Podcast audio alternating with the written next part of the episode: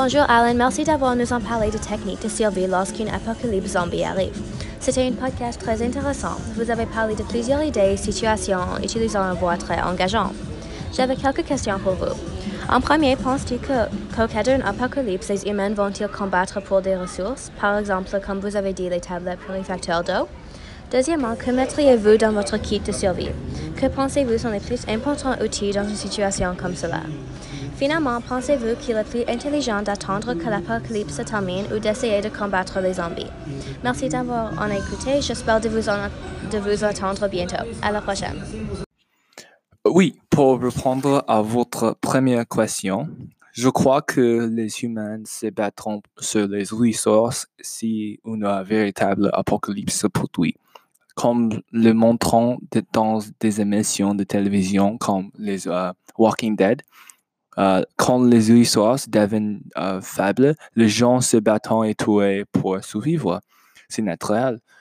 Dans des zones où les villes peuplées, où la nourriture et d'autres ressources pouvant euh, s'opposer avec le temps, les gens devront se battre pour survivre car il n'y a pas assez de nourriture pour tout le monde euh, de manger ou de l'eau pour boire. Mais une fois dans la nature, il y a beaucoup de nourriture pour tout le monde car il y aura beaucoup de terre et des ressources naturelles pour nourrir les gens euh, pour les générations à venir mais c'est très possible que les humains vont combattre pour les ressources, comme naturel et comme euh, dans notre monde. Alors oui, je, je crois que si les ressources sont faibles, les gens se battent et tuent pour obtenir les autres ressources. Merci pour la deuxième et la troisième question. Il y a quelque chose à inclure dans une kit de survie zombie. Tout d'abord, vous voudrez un outil contondant comme une machette ou une hachette que vous pouvez utiliser pour tuer des zombies. Une carte locale et une boussole seront également utilisées, euh, car vous pouvez voir où d'aller et dans quelle direction est la nature ou le lot. C'est euh, très utile. Une trousse de premier soir soin est également utilisé pour soigner les blessures sur vous et sur les autres. De l'eau fraîche et propre et les nourritures non périssables sont également nécessaires pour manger et boire.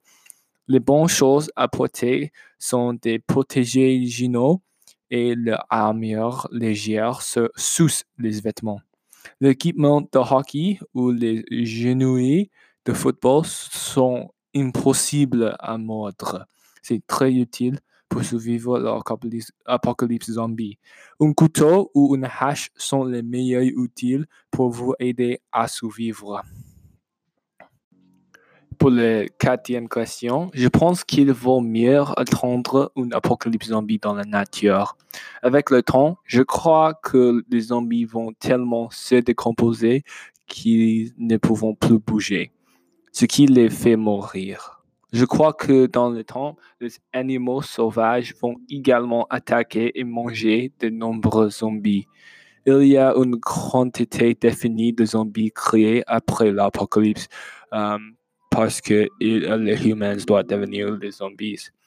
Les humains créent beaucoup moins de zombies après euh, les premières vagues de zombies car il n'y aura pas plus beaucoup d'humains pour transformer en zombies. S'il n'y a plus de nouvelles zombies, lentement, les zombies commencent à mourir à cause de les attaques d'animaux sauvages ou se décomposer. Ce type d'attaque aux zombies ne fait pas, vraiment de différence et va seulement vous mettre en danger. Il est plus sûr et plus intelligent de simplement camper l'apocalypse zombie et de survivre jusqu'à ce que les zombies meurent à cause de causes naturelles. Merci d'avoir posé ces bonnes questions. J'apprécie beaucoup mes fans. Merci beaucoup.